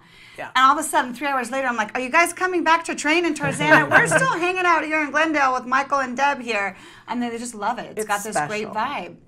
Well, Deb and uh, Michael, okay, uh, a handful of months ago, okay, towards the beginning of the year, came to me and said, listen, you know, this is what's going on with Harry. You know, as unfortunately with our system, uh, the kids they age out, and there's Yeah. no, there's nowhere for them to go. Yeah. So um, they are very hands-on parents, and they said, you know, listen, we need to pass the baton on to somebody else. And of course, you know, I was heartbroken. Their their family, and again, incredibly devoted owners, and they've been with me since the beginning. But all of a sudden, we started this journey, and we get these interested parties, you know, who wanted to come on board, and that's when we had to begin the dialogue with the landlord. Well, then came back the landlord saying that he wanted the rent to be at ten thousand dollars a month, which is, you know, double, Double. double what the rent is. So anyone who knows, you know, what we do, this is a labor of love. We're not in this to be rich. It's yes, you can make a living and pay your bills, but this is not, you know, a business for that nature. Um, they're at their five-year renewal. Okay, so their option was supposed to kick in, and unfortunately, that law didn't pass. Okay, Oh, what the rent control, and so he can do whatever he wants to do and jack it up. We've been back and forth for months, and um, it's been so painful, very very painful for all of us, especially Deb and Mike. Their you know life's work is in there. Yeah. You know everything financially that they had went in there, emotionally, physically. Both their kids have grown up there. You know Harry found his voice there. Michael will tell you more, but we're stuck. Yeah. We tried to negotiate with the landlord, and his words were, "Well, we'd rather have this place vacant for a year." which is then unbelievable. Yeah, then But reduce the rent. Let's watch just, you guys have made a video. We have. And let's watch just the first minute of it because we want you to go to the site and, and watch the whole video. Uh, but let's watch just the first minute of it so you can see some of the amazing shots of this gym and the emotion behind what's happening here. Let's go ahead and roll that, Gabe.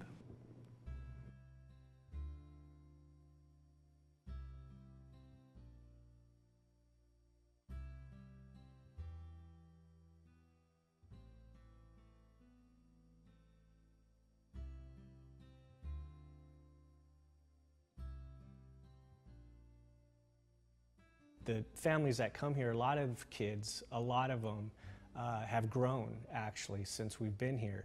They were coming when they were younger. It's been five years. Socialization skills have improved, verbal skills have improved, appropriate behavior has improved. Easily half our kids are on the spectrum that come to this gym. It's not like there's just a handful. For the ones that are not on the spectrum, it's an educational place to be. if the worst case scenario happens and um, we can no longer call ourselves the owner of We Rock the Spectrum Glendale, I hope that people um, will remember a fun place that uh, opened doors to resources for their family, um, that created memories that we know we have a website and Facebook pages full of, of pictures of kids and their families spending quality time here.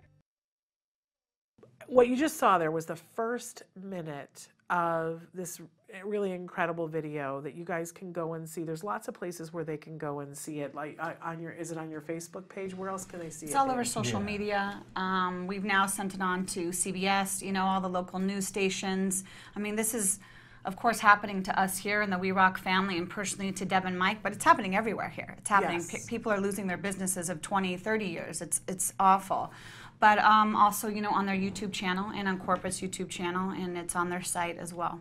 So we want to encourage you to go and look at the video and see more of the community talking about the impact that this gym has had on the community. This isn't just you know, it's so easy for people to dismiss and, and, and say, well, it's just a business, and a lot of businesses are going through this.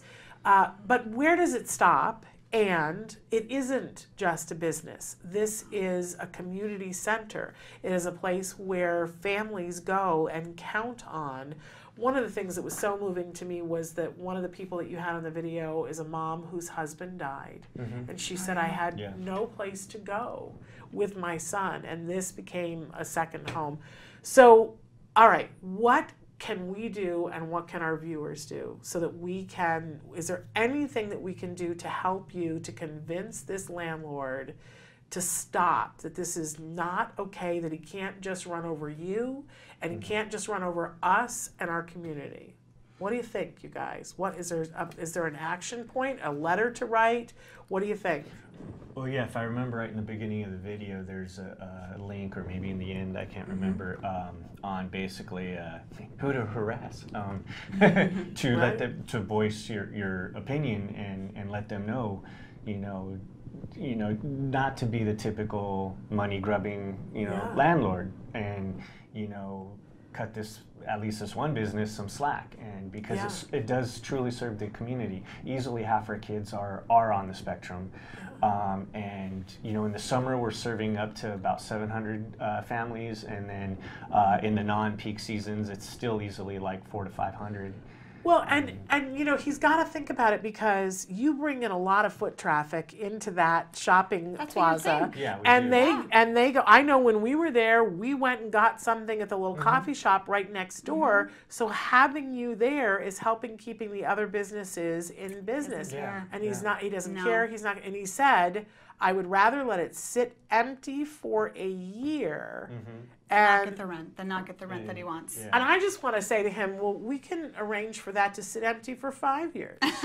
He doesn't know the power of the Right. special needs community. That's what this landlord doesn't know because if God forbid the you know the ha- the thing that happens that we're dreading that it would happen and this gym has to close its doors there will be families picketing okay that Absolutely. center We can arrange to have five people walking in front of that door for the next five years. that's exactly right Every day. There are enough of us that we could take turns and do that to make sure that no business wants to go in and pay that. exactly Uh, so he needs to know that that he's dealing with a group of people that are serious and and and this is important to us. Uh, what's your deadline? How soon is he saying that you know you have to make a Um, the- decision and sign a lease? The lease is up at the end of March. Okay, so we so Yeah. we got a couple of minutes got, here. exactly, but we're looking for people to contact the local council member. You know, get them involved. Get you know, uh, you know, the deputy involved who works, you know, right by his side. Write us letters into corporate. You know, uh, please. You know, we're also, of course, hoping for a miracle that there's possibly an investor out there who has a special needs child and wants to give back, and you know, maybe can, you know, uh, again, fulfill that other half that we're missing. What the landlord wants. Is this for the rent. Is this uh, landlord person at all interested in selling the building? Um, uh, not that it's been expressed to us, but we kind of get the feeling he's going to raise the rent till everybody leaves, and then probably tear the building down and develop something else. That's Yeah. what we That's suspect. Didn't he just buy but it, Michael? They, it's they a new bought landlord. It, uh, it's been a couple, two or three years Yeah. now that they've had it. Okay. Um, so e- everybody who was already there, their lease is now coming up. Right. And right. so, you know, he's doubling the rent on everybody.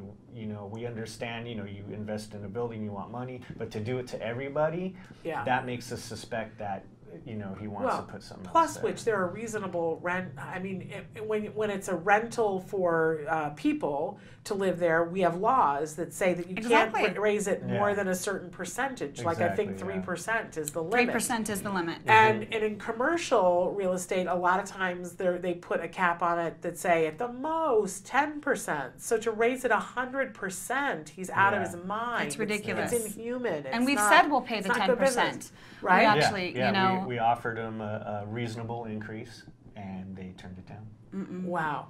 Okay, so we can write letters to city council. We can write testimonial letters saying how important having a gym like this is is to the community, uh, so that you can have them ready to show. Uh, maybe we need to start a petition of people who are willing to picket and, and be in front of the building for the next five years to show this person Absolutely. This person. I use the term loosely. Um, you know, because sometimes people don't get it. If they're all about money, they're all about money. But let's hit them the pain point because it is about money. And if you're going to have people boycotting whatever you put there for the foreseeable future, then you're not going to make as much money. That's exactly right. But really, we're also, you know, really wanting to reach out to the community. If you know someone through a local news station, Um, we're going to be working with someone to get them on um, iHeartRadio uh, next week as well. Actually, Michael and Deb don't know that, but we're working to get them on the radio um, next week to talk about this. But you know, someone's got to be out there who can get us, you know, on the local news, get this heard and understood. And again, like I said, if we can't reach this landlord, okay, then maybe there's someone out there who can, you know, bridge the gap for us and, and pay that difference and want to be investor, or you know, again, want to invest to, to move the location somewhere else, right? All because that's options what's are on the table. All options are on the table. So uh, we're going to take a little bit of a break here, and as we go to break, we want to remind you the magic of a We Rock the Spectrum. We just had our sensitive Santa. Dina hasn't even seen this yet, but we hosted our. We have we have a disagreement about it. I think it's the fifth, but you think it's the fourth, and I think you're probably right. Annual uh, sensitive Santa at a We Rock the Spectrum, the the home gym uh, in Tarzana. Take a look, and then we'll be back to finish out the show and talk more about what you can do. But take a look at Sensitive Santa 2018.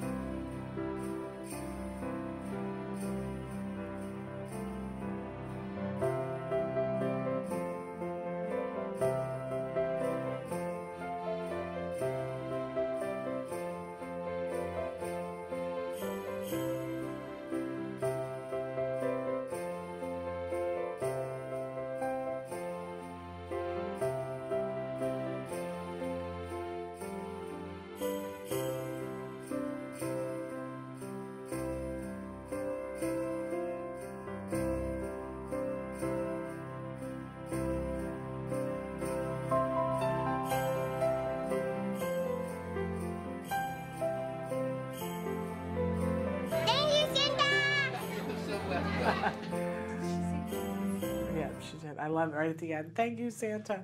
Uh, I, we're all verklempt watching that, but that's just some of the magic that happens at a We Rock the Spectrum gym. I really, I'm, I'm really proud of our sensitive Santa because I think we do a lot of things right. But when people ask me, what do you think that you're doing particularly right? I say, we do it at the We Rock the Spectrum because nobody else has that piece of it where the kids aren't waiting in line. They're Exactly. playing on the on the equipment, and for some kids, you've seen this for so many years, Dina. They come in to see Santa, and it's too much, and they they back up and they and they run out and they go run and play on the equipment for a little while. Yep. And the parents are like, oh, you know, see, and we go, no, no, it's okay, because let them play, and then they're going to come back. And the one little boy that really tore me up this time, um, that there's twins, and they've come every year, and uh, he really is not all about the Santa thing, and it takes a while. And he, we brought him in four different times, and he was not having it. Mom said, you know, it just might be that this year we don't get it, and you know me, I don't like to give up. That's not in my nature. And um, and then you had somebody who had a brand new baby. I'm talking like three days off the press. It Oh, looked he like was so right. cute, yes. And and she was waiting, and she said, "I want to get a picture with Santa." So she brought the baby in to Santa. I'm talking. She put that baby in Santa's arms, and here came this little one who wanted nothing to do with Santa. But the minute he had that baby in his arms, it was okay. And he came in and he stood there and he talked to Santa for like 10 minutes. Mm-hmm. And the poor mom couldn't get the picture with the baby, right? But the other mom was freaking out taking pictures and saying, "Oh my!" I mean, talking to Santa and going, "You know what, Santa?" And and it was just because he was okay if he was holding the baby. I don't, you know, whatever it is, it doesn't matter. Um, and then he went and played, and he was all about Santa the rest of the time. And the mom with the baby got pictures eventually, and I thanked her. I said, "You know." I know that it sort of interrupted your time. And she said, No, no, no, no. We all know why we're here. And um, that that little boy, for whatever reason, we said your baby is magic, uh, that it can happen. Anyway, it doesn't work without you, and it doesn't work without your gym, and there is something special. You know this because you have them popping up all over the world. It wouldn't happen if there wasn't something special at a We Rock the Spectrum because people can come in and work through all kinds of things. And this is what's happening at your gym, but with older kids. Yeah, well, because when we started, uh, uh, our son was 13 and uh, his sister was 14. And so everybody we knew was teenage years. Yeah. So we were like, well, you know, the gym is great for the young kids, but, you know, once they start getting older, there's less and less resources and places for them to go. Yeah. And so uh, we designed it with, you know, we want it to be welcoming to teens and, and things of that nature. Um, you know, our zip line holds like over 400 pounds because we know sometimes, you know, they're on meds or whatever that cause uh, weight issues. So like 150 pounds wasn't going to be enough. We needed, you know, something. And the next step up was 400. So. Okay. Um, I did not know this. I would have been on your zip And- line. and wanted to be able to so- go down the zip line. And yeah, and so then I get to, you know. I wanna come and do the oh, zip line I, now. I open in the morning, I do the zip line, I close, I do the zip line. There you go. Um, and uh, and so yeah, and then the high ceilings help with the, you know, like our son when he was when we visited some We Rocks before we opened, and he had a duck. Yeah. You know, so but now you know the older kids they, they don't they can jump and not have to worry about you know hitting their head or anything like that. Um, And you have a and- music room. and we have the music room. My wife grew up doing musical theater um, and still loves it. And then I've just been a drummer forever. And so music's a very integral part of us. So we wanted that in the gym. Um, and so, they, yeah, the kids go in, they bang on the drums, and we're like, close the door, you know. um, and we have a keyboard in there and a couple of like you know small guitars, and and we let them just go in there and just explore the instruments. And um, and then uh, you know we have everything else that all the, the gyms have. My wife has uh, about half of her autism library there at the gym for parents to to peruse through the books and copy pages if need be or whatever you know. Um, It- it's uh, unique and it's special. It, there isn't Yeah. anything else like it in the and, world. And, and I'm sure all- all- it happens at all the We Rocks. We have a, you know, like I said, we have about half our kids are on the spectrum, and about half of those have their therapists coming with them. Yeah. Whether it's uh, uh, OT, PT, um, ABA, whatever it is, behavioralist, they come in and they work on their stuff there. and because it's a better setting than in home or uh, in an office somewhere like that, so they come to the gym. It's And- and amazing. they- they- But like Mike said, the, the unique thing about Their We Rock, and you know, we've got gyms in, um, you know, Agoura, Woodland Hills, Tarzana, Northridge, uh, Santa Monica locally, and uh, Studio City. We all send the teenagers over there because, you know, really they max out at 13 in the other locations. They Yeah. do. I mean, listen, anyone, any age can go into any We Rock, but really to be able to use the equipment, I mean, they have swings that hold, you know, 300 plus pounds. Right. Um, you know, I'll never forget that day. I gave Deb a swing and I saw Harry in it and he was so happy and she sent me this photo. But you know, they have also had their own miracle there. They came across this incredible speech program, right, that Harry, Yeah, you know, then the- uh, began. And um, Deb worked hard and advocated, and I worked with her, and we got you know special needs attorney on board and got it paid for through the state. And if they didn't own their We Rock, they would have never even found out about this other program. But literally, people will drive an hour to get to their Yes. gym with their teenagers because they know that you know what that's the you know they that's the cool We Rock. That's Right. for you know it's teenagers. And we have to save it. We have to. This is this There's is no the bottom option. line. We have to save it. It's uh, and and I would encourage everybody to do something. Uh, whatever it is that you can do, share the video on. Uh, you know, if you're watching in the state of New York and you're like Shannon, I don't know what I can do. Share the video on your Facebook Yeah. to get the word out there, so that this landlord knows that this is not acceptable. It's ridiculous. Can Yeah, we all and- agree and that? Send, and send your, your, your letters or whatnot to the Mhm. link that's on the video. Yes. Um, because Okay. all that's going to be sent to, to them. All right. Um, and um, And we're gonna say Merry Christmas. So that's that's what our intentions are. We're gonna we've got this mm-hmm. whole you know we've got about hundred letters okay collected, Okay. and we are sending this to the landlord in a care Merry package for him. Christmas. Merry, Merry Christmas. Please do the right thing. Absolutely. And keep this location open. So I those- love it. Unfortunately, we're out of time, but again, watch the video. This is our last live show in the studio oh, of the year, uh, but we are going to be live tonight on Facebook for the uh, Spectrum Laboratory event that uh, lots of performers. We're going to try to be live for the whole thing, you know, internet. Let- Let's, we're going to give it our best try. So, including, we're, we're going to be interviewing the gentleman who is the voice of SpongeBob and seeing his band perform live. So, don't miss it. Uh, that's starting tonight at 6.30. The performance starts at 7 o'clock, and it will be on our Facebook uh, channel. I, and I just want to say in passing that, you know, for 2019, our word for today was inclusion. This is what I want to see, and this is what these people do. So let's all fight for inclusion in 2019. We'll be back here Thank you, then. Shannon. Thank you so Thank much. you. Happy New Year to everybody. But check us out tonight on Facebook at 7 p.m., 6:30 p.m. Pacific time. Uh, and until then, give your kiddos a hug from me and one for you too. Bye bye for now.